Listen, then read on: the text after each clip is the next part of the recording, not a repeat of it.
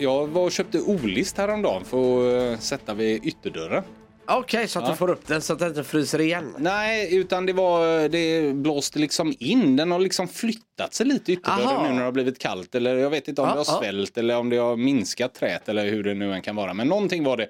Så du vet när man stod vid ytterdörren så var det som att man fick nackspärr nästan. Så jag åkte och köpte olist, eh, men jag tog inte bort den gamla listen för jag tänkte jag sätter den på eh, ja, dörrkarmen istället. Mm. Ja, list på list. Ja, nej, utan list möter list. Ja, okej. Ja. Ja.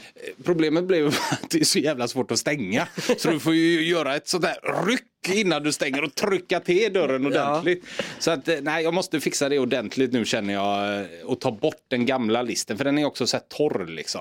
Och det kan väl göra rätt mycket tror Det jag. gör jättemycket. Man ska nog eh, för att bibehålla värmen och se över, alltså nu pratar vi mer energi och ekonomi såklart Mm. va. Men det är nog inte dumt att se över och justera dörrar och fönster en gång om året och titta så att allting sluter tätt och de stänger riktigt. För där kan det tjuvdra rätt så Ja, mycket. ja, för det drar svinkallt in där verkligen eh, längs hela dörren egentligen också. Är det inte jävligt pappigt eller väldigt familjeaktigt här nu att nu har du verkligen, nu var det pricken över i. Det är alltid något i hemmet som är lite sådär. man behöver fixa, Men ja. det funkar. Ja, ja, ja visst det skaver alltid. Men du får trycka till dörren. Ja, och jag hemma så har jag mina grindar. Ja. De får aldrig liksom låst. Nej, du måste göra ett knickedick där. Ja, jo, men det är ju alltid, finns det ett problem så, eh, vad heter det, så fixar du det problemet med ett nytt problem. Ja. Frågan är bara vilket problem som är jobbigast att ha hand om. Ja. Och då är det ju jobbigare att det blåser in kallt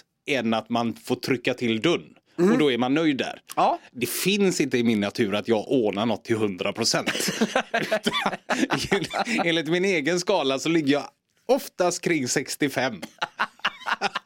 Och är så nöjd där. Det är inte bra, men det håller. Men det håller om du drar in lite, om du tar ett knyck så funkar det alldeles utmärkt. Ja. Så är det väl med allt. Ja men så är det och det, jag vet inte varför men det, det är en del att vara en, en familj och bo i hus eller lägenhet. Det är jag helt övertygad om. Ja, ja. Det är det här nästan lagat. Det, Jo, jo. Det, men det, ska, det hör till. Ja. Det sätter karaktär på huset också. Jag tror att om man sitter nu och lyssnar på oss här när vi pratar om detta Christian så kan jag nästan svära på att folk börjar kisa med ögonen och fundera så här och så kommer de säkert på några grejer där hemma som är lite det där sista knicket på dörren eller ja. kylen står lite längre ut än frysen. Ja, vi är ju inte ensamma Nej, om att vara, ligga runt dig. 65 procent. Den här haken till vädringsfönstret har brutits av Ja, så att du har ett snöre där du liksom ser till så att inte fönstret blåser upp helt och hållet. Nej. Alltså listan är enorm tror Finns jag. överallt. Ja. Eh, Jag tror att de flesta är 65-procentare, precis som du och jag. Ja. Och man hatar ju 100-procentarna. Ja. De är så jävla rediga. Äh, psykopater. Ja, psykopater. Det är de får det. fan skärpa sig. De har ingen karaktär. så enkelt är det. Vet du vad du har, Hedlund? Nej, Taskig timing. va? Vad är det?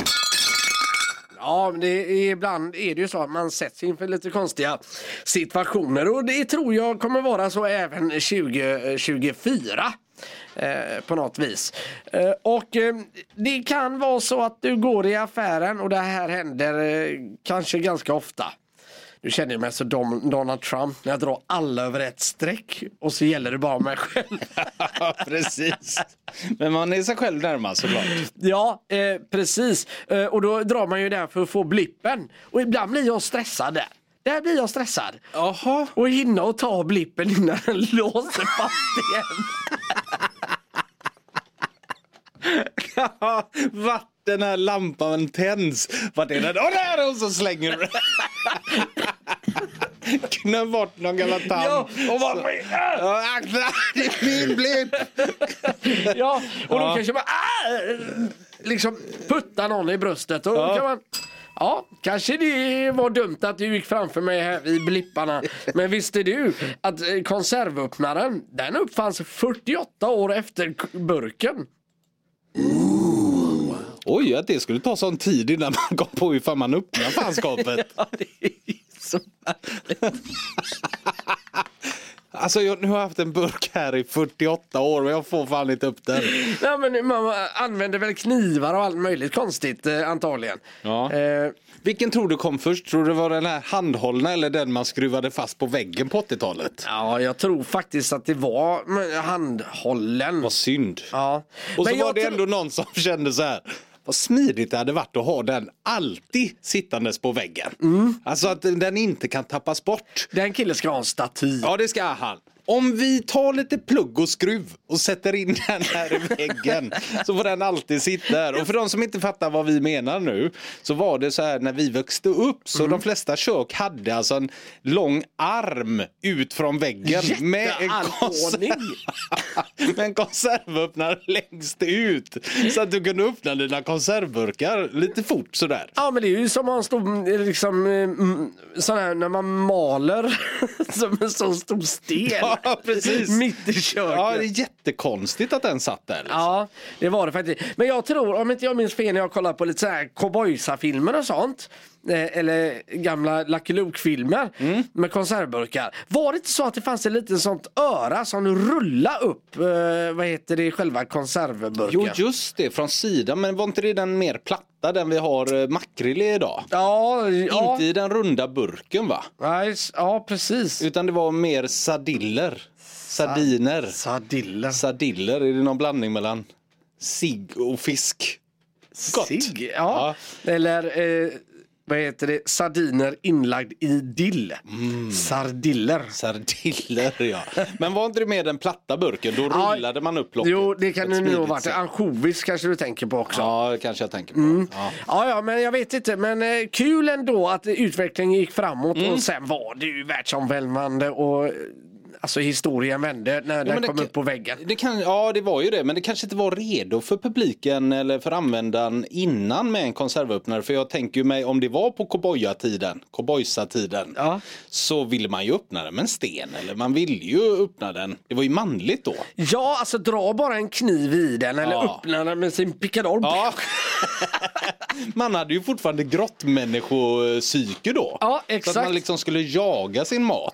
Det var alldeles för lätt att få upp sina eh, bönor i tomatsås med ett verktyg. Det ville man nog Nej, inte. det ville man inte. Kanske när man var själv, men inte bland folk. Alltså jag eh, kan inte släppa den här eh, anordningen med eh, öppna på väggen. Nej, den är smidig. Är det inte dags för att den tar lite plats i köket Jo, när ska igen? den få en reunion? Ja, och nu har, jag i och för sig sett att eh, den här andra grejen som jag tänker på nu har fått en uppsving. Men det är ju verkligen 80-tal för mig också och det är ju Sodastreamen. Ja, men... Den, den är ju bra. Ja, jo, jo, den har ju tagit en plats nu i eh, hemmen. Ja, På det har ett den gjort. annat sätt än vad kanske den här eh, ja, konservöppnaren eh, han får på väggen. Men en sån där konservöppnare som man ser eh, som ser ut som en liten eh, fickkniv. Den är ju fin att ha i bakfickan. Ja, den är snygg faktiskt. Den är sjukt snygg och man vet aldrig när man eh, öppnar upp en burk. Men eh, jag tänkte, nej, vem var det som uppfann den? Nils-Johan står det någonting om här som tillverkade husgeråd. Och År 1888 grundades firman Nilsson och Johansson för handel med kärl i bläckplåt och andra husgeråd för Boråstrakten.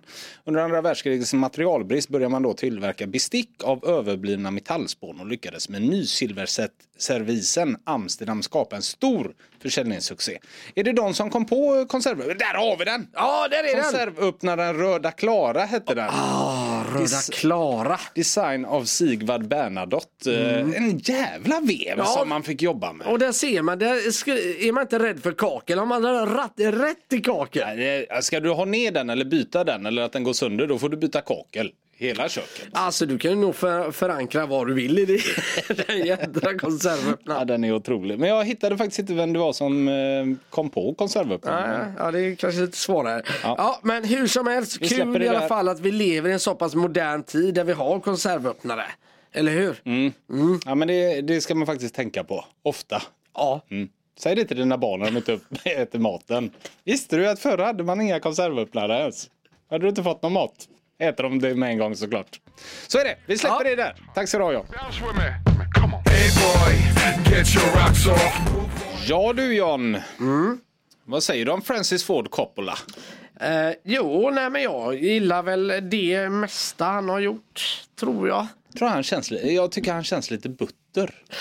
Ja, lite så kanske. Jag, jag vet ju att jag gillar ju Apocalyptis Now gjorde han va? Ja. Ja, den är ju en lite kanske av mina favoriter när det gäller hans filmer. Sen var väl Lost in translation en ganska så Det är hans dotter. rulle. Det är inte han. Nähä? Nej, det är Sofia. Ja, oj då. Ja, du ser. Jag hade Eh, dålig koll på honom. Ja, han har gjort Gudfadern också såklart. eh, Kanske Jo, givetvis, Det, men det finns ju- Now. Ja.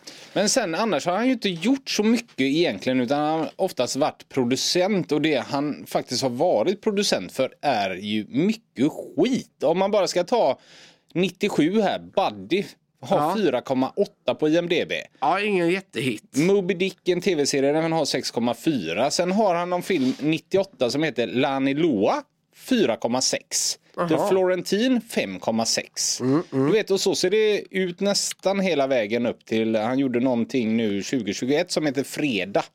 Och där är han också producent och den har 6,4. Ja. Så att eh, han, ja jag vet inte, han är inte så jävla aktuell kanske. Nej, det kan man inte påstå eh, på det viset kanske. Men, eh, Men nu då- att han hade gjort Jack också med eh, Adam Sandler. Ja, producent där också Ja. eller? Ja. Så att det Jajamensan. är mycket skräp. Men nu då så förra året så blev hans eh, nya film, eller senaste, eller, och kanske sista film. Eh, Me- Megalopolis heter den. Mm. Eh, klar i alla fall och kommer ha premiär om några månader i år. Ja, eh, några intressant. premiärdatum finns än så länge inte. Kopplare till det beskrivet Megalopolis som sitt drömprojekt och har själv langat in 120 miljoner dollar då. ur egen ficka. Som filmen ska ha kostat att spela in.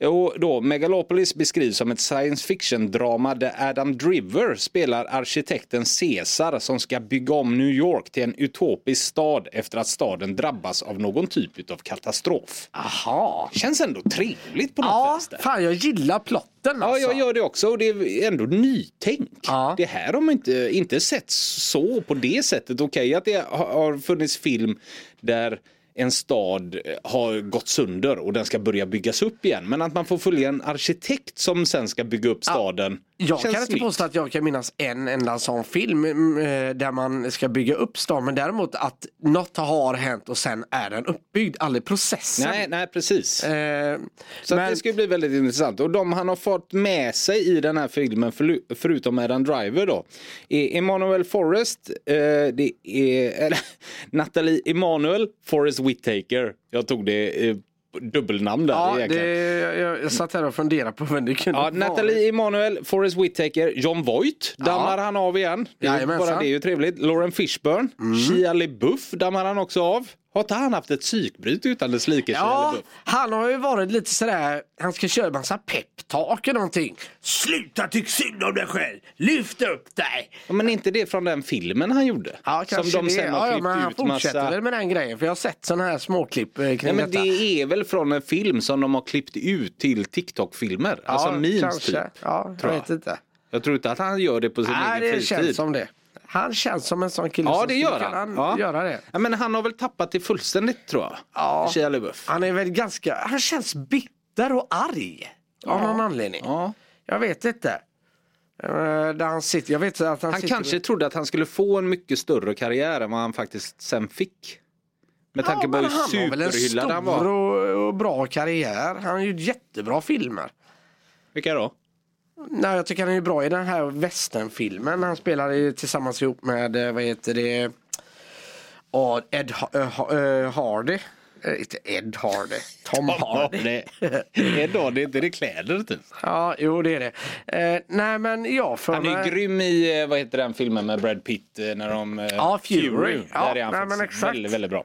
Ja. Eh, han, Transformers såklart. Och sen så har vi ju Borg gjorde han ju. Som John McEnroe. Ja, den, ja, den var ju Och då fantastisk. var han tydligen, jag känner han, en som var med på den här inspelningen och jobbade för den här filmen. Och han sa det att Shia LaBeouf var ändå väldigt noga med att betala för alla hela tiden. Jaha. Att han bjöd ut alla på middag eller på krogen och sånt där. Ja, okej, och ja, och bjöd ser. och var väldigt eh, supertrevlig så. Superstar men ändå väldigt, väldigt trevlig. Mm, Lawless heter den filmen. Lawless heter han ja. Och sen är det mycket Transformers, Wall Street också då, Money Never Sleeps, tvåan där. Och sen gjorde han ju Eagle Eye som kanske inte blev sådär superbra. Och så Indiana Jones och Kristalldödskallens rike som är superusel. Ja, det var ett riktigt bottennapp, eh, den Indiana Jones. Ja, men jag tycker ändå, jag gillar Shia LaBeouf. Jag tycker det han gör blir oftast väldigt bra. Eh, sen har vi, eh, vi ska hitta listan här igen då, eh, Aubrey Plaza. Ja, det är vår nya favorit. Ja, hon är ju fantastisk. Eh, Giancarlo Esposito och sen Dustin Hoffman. Ja, Trevligt. han har man faktiskt inte sett på Ja, jag jäkligt länge. saknar han. Det var någon dag jag satt hemma och scrollade på tvn och kom in i de här superusla Släkten är värst. Mm, Men i tvåan där så är ju Ben Stillers då föräldrar Ja, med som det. är spelade av Barbara Streisand och Dustin Hoffman. Och där är han så jävla bra. Han överglänser ju alla Ja, i men det den gör filmen. han. Där tar han all glans. Så positiv ska jag bli när jag blir lite äldre. Hawaiiskjorta och positiv, det ska förknippas med mig. Jag såg han faktiskt i en liten äldre film från eh, 2013 eller något sånt där som heter Chef. Mhm. Eh, och där har han en lite mindre biroll eh, faktiskt och spelar en restaurangägare. Eh, han som har huvudrollen är ju fan vad vi gillar han. Han är ju så jävla bra. Han skriver ju i princip alla Marvel-filmer. Ah! Ja, Eh, ja, ja, ja, ja, men den har jag ju sett. Eh, när han kör sin food truck. Ja, precis. Ah, Åker jag runt gillar med den. Fan vad den är bra. Ja. Ja, älskar den filmen. Jag stötte på, jag, jag har gått förbi den på några gånger men så såg jag att den fanns på SVT Ja. och tänkte nej nu jävlar nu ska jag plöja mig igenom den här filmen. Ja, nej, den och är den är ju en ren feelgood film alltså. Man- Gud vad den gör mig glad. John Favreau är det som är Just det. huvudrollen eh, i filmen och det själva kocken som åker runt med sin eh, lilla vagn. Ja, Den är jätte, jättebra och den har gått väldigt mycket under radarn. Ja. Den borde vara mer eh, hyllad än vad den faktiskt är. Ja, men var Dustin Hoffman med det? Det minns jag inte alls. Men är det en liten roll här han Ja, då, han, eller? är ju, han äger ju restaurangen som han jobbar på i, från första början. Jaha, ja, det Ja. minns jag inte. Jag såg den ju. Ja, det är ju tio år sedan nu då. Ja, ja men precis. ja. Så det, och storheten med eh, filmen Chef tycker jag. Det är inte bara såklart att han eh, eh, tänker om och gör något annat. Utan det är den här fantastiska fina relationen han ändå har till sin ex tycker jag. Mm. Jag tycker den är fantastisk. Jo, men efter filmen mår man bra. Ja, ja men absolut. Men, det finns eh, inga liksom sådana här riktiga jobbiga moment. Utan fan man får må bra hela filmen. Och det tycker jag om. Att Mm. Ja. skönt att man får göra det. Ja, jag håller med dig. Den är jättebra. Den kan vi varmt rekommendera. Mm. The Chef heter den från 2013 med John Favreau. Så är det. Ja, vi får väl se hur Megalopolis blir då. Ja. Men jag är superintresserad av det här i alla fall. Och jag tycker att det blir kul med Adam Driver också. Jag gillar han.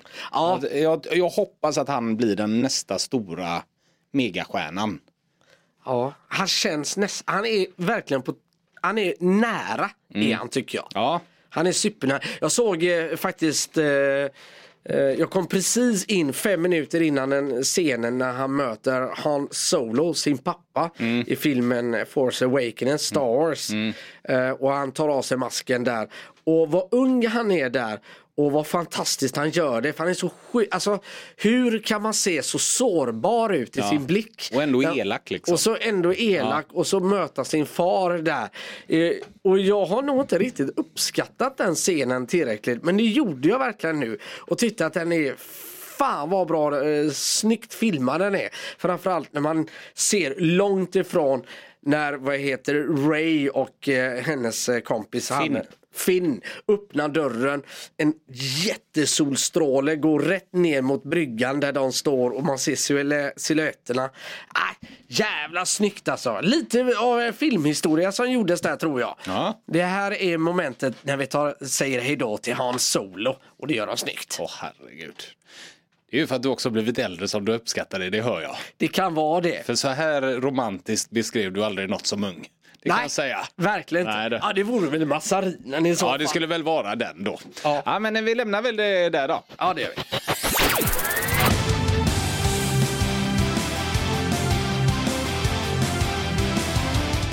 Vi måste ju faktiskt eh, gratta kompositören Ludvig Göransson. Ja, det får vi göra. Sicken eh, lycka för han. Jag tror inte riktigt vi förstår eh, vad Ludvig håller på att åstadkomma där borta i eh, USA. Eller framförallt med amerikanska produktioner är det ju. Ja, Han gör ju filmmusik.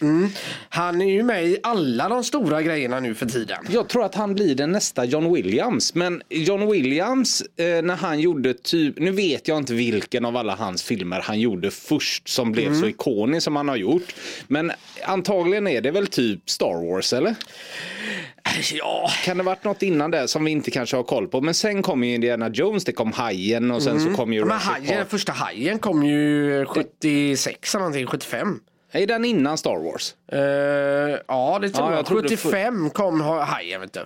Ja, var den så tidig? Mm. Oj då. Så att... eh, Ja, ja, men då i alla fall när Mm. John Williams gjorde Hajen så tänkte man ju inte kanske så mycket på just John Williams. Nej, att, wow, nej. Vilket, utan han var ju tvungen att göra Star Wars, Indiana Jones och sen då, ja, vi tar Ensam Hemma, Harry Potter, Jurassic Park, allt annat. Det är först där och då han blev så här, wow vad han kan göra filmmusik. Förstår du vad jag menar? Ja men absolut. Men grejen är för som du säger eh, för att Man reagerar ju inte på kompositören oftast efter en film. Man måste ju ha kanske en fyra i bagaget innan man tänker wow vad han är bra. Ja, precis. Och där är ju Ludvig Göransson nu. Jag skulle vilja säga att Ludvig Göransson är, det var det jag ville komma till. Han är redan i kapp John Williams när det gäller storleken på filmen. Ja, så det, är det ju. det är inga problem. Där Nej, är han. Han är nej. bland de bästa. Så det, antingen vi, eh, ringer vi Ludvig eller så ringer vi John. Ja, och John eh, ska ju, har ju sagt att han ska sluta nu. Ja. Och då är ju Ludvig den som tar över. Precis, det Ludvig saknar, eh, eller saknar, eh, det han har kvar att göra,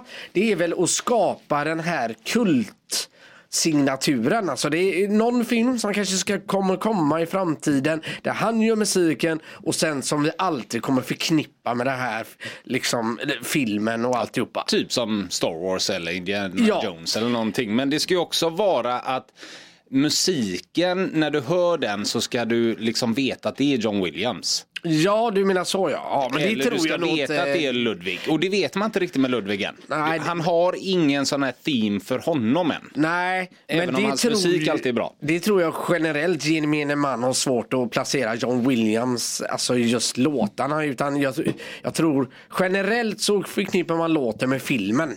Det är ju Ja. steg ett. Men jag tror att man har koll på att det är John Williams Ja, som kanske. har gjort den. Det är nog du och jag som är nördiga, Ja, men kanske. det kanske också inte jag kan namnet så. Men man kanske kan säga Eh, ja, det var ju han som gjorde Jurassic Park och Ja. Ensam hemma och eh, Star Wars också. när man ju- hör hajen. Mm, ja, Okej, jag hör dig. Lite Ha- mer så kanske det. Det som eh, det, man kan säga som han gjorde innan då, vad heter det, Hajen. Det är ju faktiskt serien Lost in Space, eh, 65 till 68 gick den serien. Den var ju ganska stor. 65 till 68. Ja, jag tänkte Lost vad- in space. Ja, men jag tänkte vad, Den var du ganska vill- stor. Ja, Var? Ungkarlslyan också här. Ifrån 60. Känner du själv hur torftigt det här är? Ja, det Med gör tanke på jag. att du ska hitta något som blir större än hajen typ. Eh, ja. Det gör du ju inte. Nej, nej, nej, jag sa alla att jag skulle hitta något som är större än hajen. Det, Nej. det la du in själv i din egen Jo, fast mening. först- Jag menar bara vad har han gjort innan hajen? Ja. Var hajen det stora genombrottet eller hade han någonting innan det? Det var Ja. ju det vi pratade om. Jo men det, för, det Så förstod jag också. Dra inte upp dina egna meningar Jag och få först- mig att se dum ut. Nej men jag förstår ju, det jag menar förut är att hajen är ju första milstolpen. Det var ju där han verkligen gjorde någonting som sen satte sig på pränt att det var han. Och det var det jag Och du försöker hitta Kolla Lost det in. Space från 65 till 68 och den, inte en ton kan du från den serien. Nej. Nej, och det var ju det jag menar. Nej, okej. Och därav tänkte jag, ska du hitta något som blir stö- var större än hajen nu? Som att hajen var den andra stora han hade. Ja, Ja, och det, var- kan du ju inte. Nej, det hajen är ju först då. Skyskrapan brinner. Ja, har han gjort den med? Ja. Ja, men det kan vi inte heller en ton ifrån så. Nej, Även det om det säkert inte. är bra musik i den. Nej, men lyssna på detta bara för skojs skull då. Hajen 1975, hur det såg ut eh, i, i sammanfattat. Mm. Jävligt snabbt här. Hajen 1975. Ja, då så hade skyskrapan brinner då 74. Men Hajen 75. Sen brassade han på med vad heter det eh, Stjärnornas krig 77. Eh, närkontakt av tredje graden Ja, just det. 77. Hajen 2 78. Stålman, Stålmannen 78. Men det är han som gjort teamet till Stålmannen. Ja, det verkar ju inte mer än så. Rymdimperiet slår tillbaka 80. Ja, du hör ju själv. Superman 2. Eh, Superman, eh, jakten på den försvunna skatten och sen fortsätter du bara. Ja, det är sicken jädra gedigen eh, lista ändå. Ja, han är fantastisk. Eh, varför vi grattar då eh, Ludvig såklart, det är ju för att han tog ju hem Golden Globe för bästa originalmusik för sitt arbete till filmen Oppenheimer. Eh, detta är hans första Golden Globe-vinst efter att ha varit nominerad tre gånger tidigare. Göransson har även eh, tidigare då vunnit en Oscar och en Emmy. Så att eh, nu börjar prisskåpet fyllas där hemma för honom. Det kommer ju inte ta slut här, det förstår man ju. Född 1984 är han också för att få lite perspektiv på hur duktig han är. Man är inte så... Eh, man är ju inte så ung då längre. Jo det är Även om man! du och jag tror det. man är, är man yngre än oss är man lite spillevink. Ja, det är det som är så roligt när man säger och så är han född 84. Ja, men då är du 38 liksom. Alltså, eller vad fan är man? Man är Ja. ändå, ja, man är 39 i år va? Ja, jag visste faktiskt inte det här och det kan vara lite kul att veta också. Eh, att han har gjort ett avsnitt av eh, historien om Sverige. Han har varit eh, inblandad i lite musik där. Ja, okej. Kul ändå att veta. Ja. Du, jag har en eh, liten uppföljning som vi kan ta alldeles strax på just Ludvig. Ska vi göra det? Ja, det kan vi göra.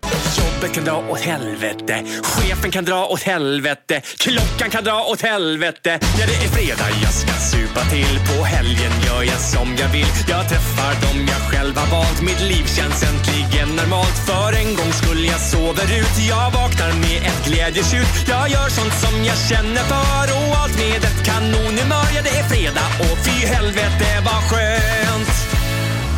Ja, vi fortsätter med lite då Ludvig Göransson. eh, Med tanke på att häromdagen kom det ju faktiskt fram att det också nu ska bli en eh, film utav Mandalorian.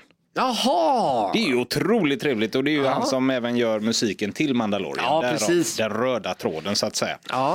Eh, Det kommer bli en film som heter The Mandalorian och Grogu och kommer att regisseras av John Favreau.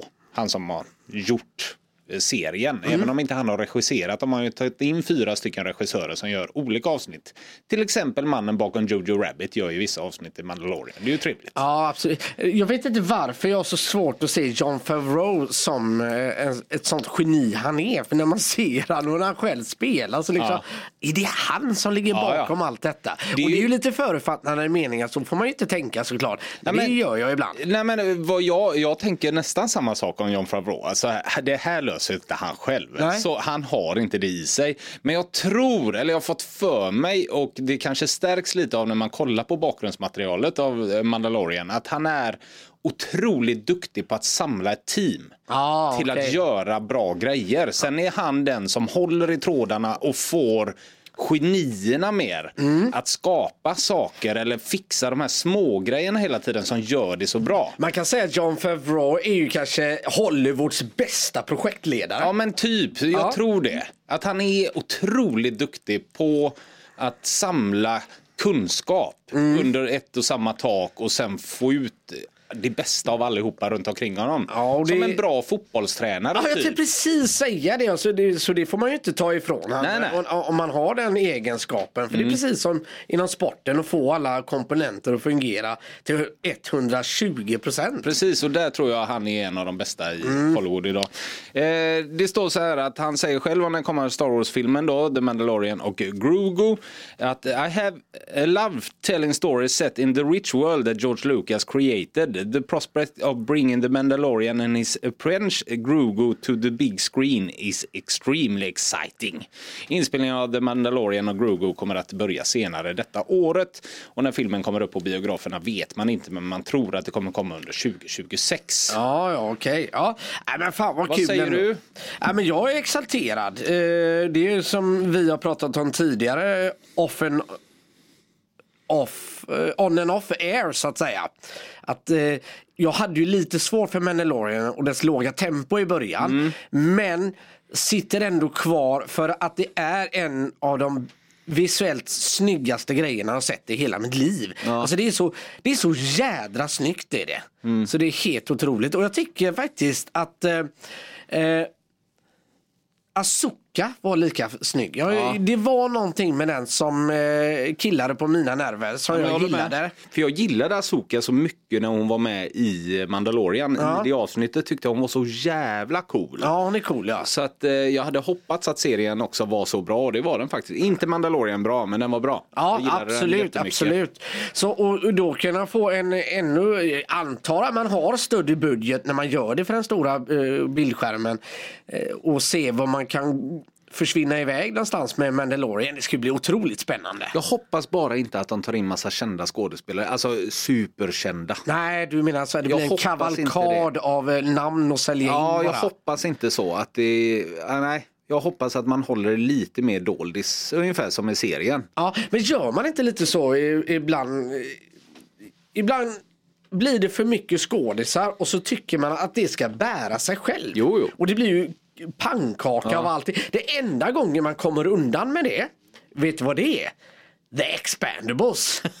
ja. Fan vad det smäller på bra Jo, där. men det bygger ju på att alla de är där. Ja. Det hade ju inte funkat om det kommer en doldis då, så hade man ju tyckt att det var skit. Nej, för jag såg eh, Expendables 4 för eh, några dagar sedan. Ja. Alltså det var det skräpigaste jag sett. Alltså var det det? Nej, det fan sicken vadå. Alltså det är precis som du säger.